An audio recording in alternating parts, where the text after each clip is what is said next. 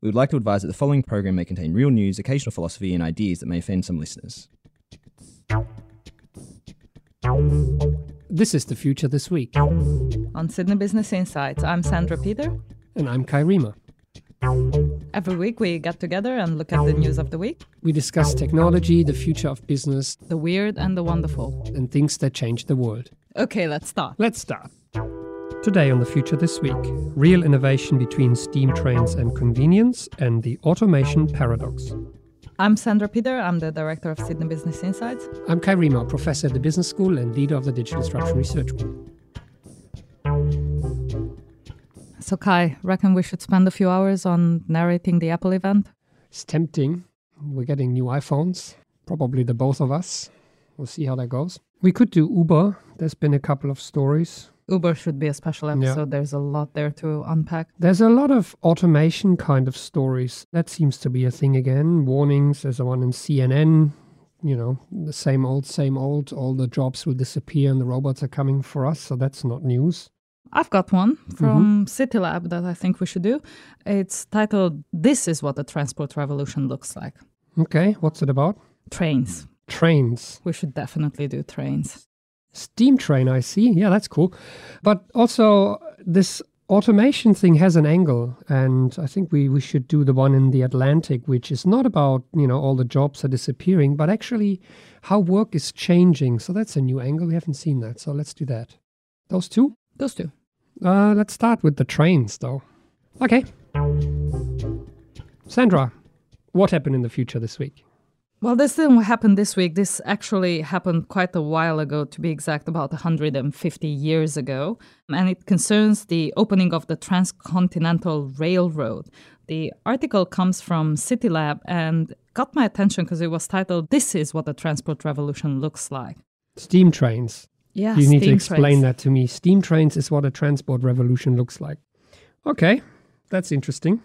So, the author, Laura Bliss, wanted to understand the true transport revolution, and that was the way of escaping the current news cycle around transportation, which these days she says is mostly driven by techno speculation rather than actual innovation and real developments, driven by Uber or Lyft's claims to completely abolish car ownership, or Elon Musk promising to take us to Mars, or autonomous vehicles being everywhere. Or indeed, share bikes. Remember those? We've seen a lot of those across the city for a few months and then they disappeared. as we discussed on the podcast almost Yeah, two years ago. there's a few new ones popped up. Lime bikes with batteries. So they're the next ones to disappear if, you know, have a look at the comment section and the ways in which they do and don't work. So they also makes the point that this is not real innovation. This is just fiddling around the edges of the current transport system. But steam trains back in the day in the 1800s was a magnificent innovation, a huge disruption to people's lives, and also an opening up of an entire country. So, again, to understand a few things about the future of business, we're going to look at history. And in this case, the author actually did go and drive an actual coal fired locomotive. So, she was an engineer for the day on one of the locomotives on the Nevada Northern Railway. That's somewhere in Ely, Nevada, if any of our listeners want to go and try it out. Yeah, a remote town in Nevada, apparently. And she got to known the locomotive 40, known as the Queen or the Ghost Train of Old Ely, which was built in 1910 and today is run by a little collective who basically run this as a historic museum on wheels, as an experiential museum for tourists and train enthusiasts. But in terms of transport revolutions, these little engines and the Transcontinental Railroad actually did change everything. So this was a true transport revolution. So if we were to step back into the past for a second, first the Transcontinental Railroad drove the expansion and development of cities out westward. And as the name suggests, the railroad spans the entire continent from the Atlantic all the way to the Pacific in the end. It changed communications because it opened the path for phone lines and for Telegraph, yeah. And most extraordinary, and I kind of knew this but had to actually look for the details, it actually gave us time. And that is not just true for the US, but it's actually a phenomenon more broadly in the world.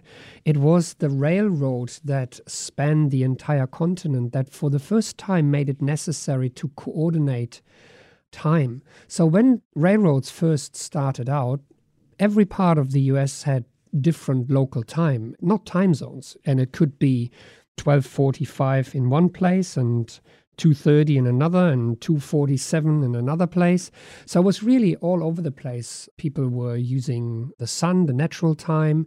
There was the official clock in the marketplace. But apart from this, there was no coordination of time. And so what happened was it became incredibly complex to run trains across the continent. And the timetables that were printed, the name actually originates from the fact that there was different time in every place, which had to be coordinated, which gave it the name timetable. It took more than 40 years since the publication of the first such timetables that the US finally agreed and implemented standardized time zones, which happened on November 18, 1883. Fun fact. So Time zones are a direct result of running railroads at speed across vast distances, which made it necessary to coordinate time and to give us time, so to speak, which is an extraordinary innovation if you think about it, compared to you know things we call innovation today. That really changed people's lives, and for the first time, you could coordinate communication across an entire continent. So, time zones, telegraph, phone lines, carrying fresh produce, bringing up new cities, moving the wounded around, moving even ice around the country. This was really a giant innovation project, a true transport revolution. There are two interesting aspects that we want to focus on. And first is that to build and run this 19th century rail network, it actually took a tremendous public private partnership to execute. That meant that you had to have land grants for the private companies to build this. You had to have tremendous private capital to invest in what was a very, very long term project. You also had to have tremendous amounts of manual labor, which is also one of the dark sides of the transcontinental railroad, where thousands of people died in the attempt to build this, and entire native communities in America were killed or displaced to make way for this project. Oh, cheerful. Cheerful there. And also tremendous advances in engineering that were required to achieve this.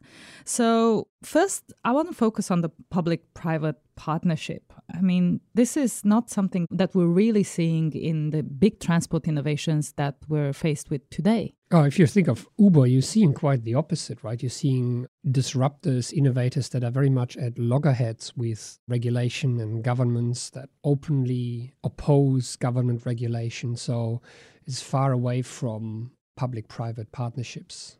We're still building roads and railways in that way, but it's not in the sense of pushing the envelope and innovating. This is where I want to raise another important point that the article makes. And that is around big ideas. The Transcontinental Railroad was one of these really big ideas. And there was an interesting article in the Journal of Design and Science, which is a joint venture between MIT Press and the MIT Media Lab. And the article was by Nicholas Negroponte, who was talking about the big idea famine. And he was saying that he thinks that 30 years from now, people looking back at what we were doing today will say that we didn't tackle the really big, really hard, really long term problems he was talking in particular about research, but also around innovation. That the way we like to portray ourselves, especially with narratives coming out of places like Silicon Valley, is that we are a disruptive and creative society, one where entrepreneurship is widespread, where startups and big companies alike tackle big innovative projects, tackle moonshots. But rather than most of our accomplishments can only be counted in terms of the money that was made or the size of IPOs rather than big innovations. And he's got a couple of examples, and I just want to raise two of them. One relates directly to our transport revolution, which is he makes the point that the startups of today just focus on thoughtless ways to deliver food or entertain ourselves or do our laundry using yet another app and that often the real discoveries or the real technologies are trivialized by the startup process that they have to go through to meet the expectations of venture capitalists or early stage investors. And he makes the point that, for instance, a startup using gene replication to make real sirloin steaks without cattle and very little water actually was guided through the venture capital process into making leather instead to avoid the problems that would be posed by the Federal Drug Administration. Hence, the VCs would get their money back on investment much faster. It would be cash flow positive much faster rather than tackling a really hard problem. But the idea was that these are not world changing advancements, but rather small incremental changes. The Second point around our current famine of big ideas was government involvement. And we touched upon this a little bit with our public private partnership. But he asks us to imagine classes of problems that will take 10 or more years to fix problems that are really hard to address, where we see no economic return for a very, very long time, where we have very large horizons, but also very high risks. And solutions to those problems cannot be achieved by governments alone or by large private companies, but require the types of cooperation that we haven't seen in a very long time. And indeed, in US and in other places, government labs in collaboration with universities used to serve this for a very long time. But investment is continually drying up and there are less and less bold investments rather the focus is on creating IP and creating short-term returns as well. Yes, on the one hand, the structures that we're living in, investors in Silicon Valley and more generally, venture capitalists want to divest fairly quickly. They're not really interested in the entrepreneurship side of things, they are interested in monetizing their investments. We have at the stock market quarterly results to be published, which means there's every incentive to optimize for short term gain rather than long term innovation. And it's actually quite interesting. There was a story a few years back where Porsche, the German car maker, refused to be listed in New York at the stock exchange because they said if they published quarterly results, no one would be able to understand those because production is very uneven across the year and it wouldn't make sense. But it's very hard to resist this short term nature, which flies in the face of these big ideas, you know, these big projects. But the other observation I wanted to make is you could say, but look at digital technologies and apps and Facebook and Google, and they have brought about big changes to our everyday lives which is true, but they were not moonshot projects. They have brought about massive changes to our everyday lives. And this is the discussion that we've been having because a lot of those changes are not necessarily positive, at least not for everyone. And certainly these companies didn't set out to bring about those changes. They are byproducts of emerging changes, emerging innovation. They're unexpected, they're not nation building, nation rallying moonshot or indeed mass shot programs. And so I want to tie this in with another observation, which will link us to our second story of the day. And that is that a lot of the innovation that we have today is incremental and it's driven by convenience, by making our lives incrementally easier, less effortful. And for that very reason, they are deliberately small innovations.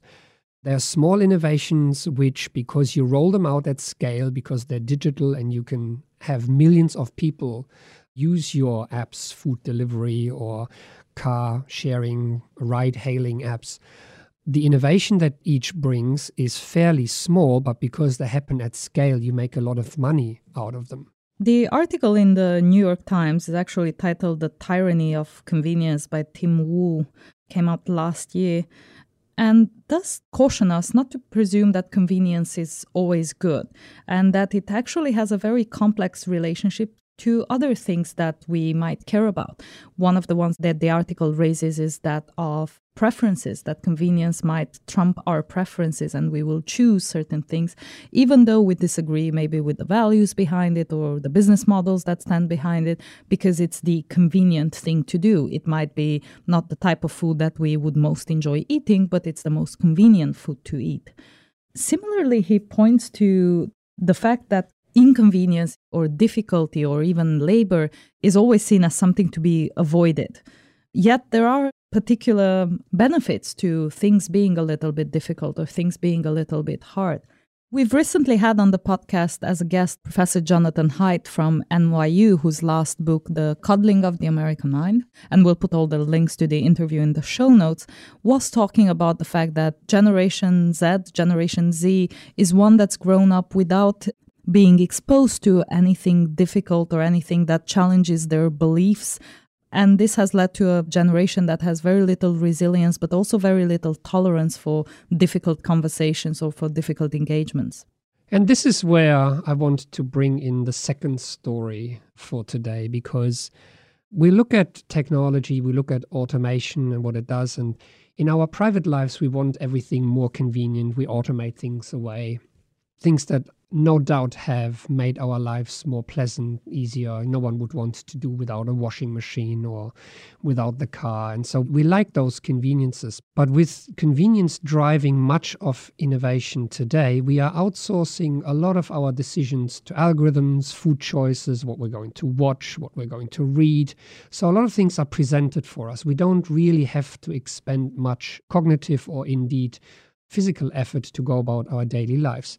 Now, the article in The Atlantic that we're discussing makes the point that what automation does at work in the workplace for many white collar workers is actually the opposite, which creates a real paradox and also a real problem. The article is titled AI is Coming for Your Favorite Menial Tasks from The Atlantic by Fred Benenson. And the main point it makes is that as AI gets better and better at performing routine tasks in the workplace, only stressful tasks will remain. Hence, this will transform the work experience in not a necessarily good way. And the author makes his point reflecting on the time when he was the vice president for data at Kickstarter. So, the point he makes is that when Kickstarter started out, his staff would take a lot of joy and pride in approving and then seeing to success those early successful projects on Kickstarter. They would gather in the office, they would celebrate. But then over time, as the platform grew, the backlog grew as well, and people couldn't actually stay on top of vetting and approving projects. And so they had to automate some of that work. And obviously, algorithms, deep learning can deal with all the kind of normal tasks. They're really good when it comes to things that are straightforward. So, what happened was that all of the kind of cases that were going to be obvious failures or inappropriate were rejected by the algorithm. All the ones that were obviously going to be good and successful were approved by the algorithm. And what people were left to deal with was all the kind of difficult cases, the edge cases, the one that were maybe good, kind of good which in turn did not give workers the same kind of satisfaction because the things that were really great projects were now approved by the algorithm. Whereas the kind of things that people would get to see were the things that were kind of mm, meh, not that great. So, interestingly, this is one of those articles that highlights the effects of automation and artificial intelligence on work and locates it not in the quantity of work that will be displaced, which is what many of the articles predicting 40% of our jobs will disappear, half of our jobs will disappear, not in the quantity of work or workers that will be displaced, but rather in the quality of the employment. And often we've seen arguments that discuss the displacement of middle class jobs and the replacement of those occupations with lower skilled, lower wage ones like driving an Uber or delivering food. But this article makes a more nuanced argument for the quality of the work where the tasks that are automated are actually the tasks that are fairly straightforward, that do not require a high cognitive load. So the article makes the point that some menial aspect to work is actually part of what makes work satisfactory. So we often hear the point that yes, algorithms will come, they will take away the menial parts of work, and we should all be happy with this. And so the work that is left is really the ones that need human judgment and creativity and all the rest of it. But the article points out that if all that you're left with is what the algorithm can't handle, the difficult judgment cases, but you don't get the joy out of getting some easy runs on the board with the decisions that are straightforward, work is not the same. It can be stressful, it's less satisfying, and actually leaves people unhappy with their jobs and going home without much of a sense of achievement. So hang on, because some people might call bullshit on us here. Isn't there actually a number of paradoxes in what we're saying? First, on the one hand, we're saying there should be more difficulty in our lives and we should have more challenges, but now we're complaining there are too many challenges at work. Yeah, you could look at it that way, but the problem here is that difficulty in a task is only good when you have a sense of achievement, when you get to master a skill. And actually, the things we're talking about often involve menial parts, right? Sticking with a task, persisting. What we're talking about here is that work is actually deprived of these aspects, and what we're left with is the complex, just the difficult, not the fact that there is difficulty in our life. Work is just turned into this constant barrage of difficult decisions, complex things, organizing things that the algorithms can't handle. So that's a very different thing to having difficulty in your life. And then, second, you could argue here that what we want to automate at work is actually the boring, repetitive tasks that have a known outcome. And this is why we actually welcome automation and artificial intelligence. It will free us up from all these menial tasks. So, there's two things we can say here. First, we can't speak for everyone. There's probably people who like repetitive work, the kind of things that someone might automate, someone else might actually enjoy. And I have this sometimes. I really don't like admin work, but at the same time, if I have to do it, it sometimes gives me at least some sense of achievement. But the second point is that the things that can be automated oftentimes will be automated because it's a cost issue, of course.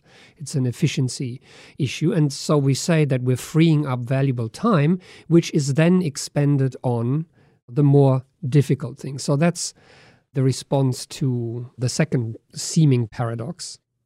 And then there's a third problem that we want to highlight here what seems now to be an increasing imbalance between what happens in our private lives, where there's more and more convenience and less and less friction in every aspect of our lives, and at least for some of us, a work life that is increasingly complex, increasingly ambiguous, increasingly demanding, for which we don't seem to be properly prepared.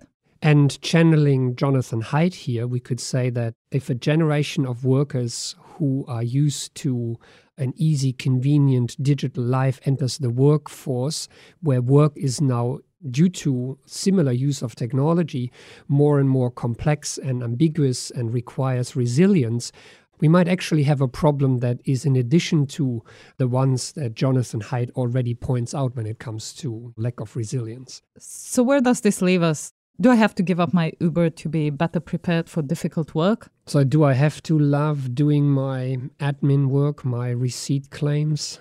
I think it leaves us in a place where we need to be more overall conscious of the choices we make and the trade offs that we make for convenience in our lives, but also in the way we design our jobs and our work. Most of us are involved and do have a say in how jobs are designed and what we choose to do and not choose to do at work but also in how we make choices in our private life. But there's also maybe a bit of space here to do more research. Obviously, some of these problems are a little more complex than first thought, and the space that we need to occupy with some of this research is not restricted to either the workplace or our private lives, but now is increasingly diffuse. So maybe a new paper title is in order? Well, you could envision several because I do think there's genuine need for more research around what automation does to work, but here's one the automation paradox, the increasing difficulty of work in a world of convenience. The other thing we might be more mindful of is how we really find success in this world. What does it mean to be successful, both in terms of innovation, if you think about the big ideas and our first story, but also in terms of the individual, given our second story? And this is where we would like to invite everyone to consider coming to Disrupt Sydney in Sydney on the 20th of September. It's a full day event information at www.disruptsydney.net. And the theme is indeed rethinking success. And we're looking at the full bandwidth from economic success, success in life, and success in the workplace. And that's all we have time for today. See you soon. On the future next week. This week? Yes, but next week. On the future this week. Next week. Thanks for listening. Thanks for listening. This was The Future This Week. Made possible by the Sydney Business Insights team and members of the Digital Disruption Research Group. And every week, right here with us, our sound editor Megan Wedge, who makes us sound good and keeps us honest. Our theme music was composed and played live on a set of garden hoses by Lindsay Pollak. You can subscribe to this podcast on iTunes, Stitcher, Spotify, YouTube, SoundCloud, or wherever you get your podcasts. You can follow us online on Flipboard, Twitter, or sbi.sydney.edu.au. If you have any news that you want us to discuss, please send them to sbi at sydney.edu.au.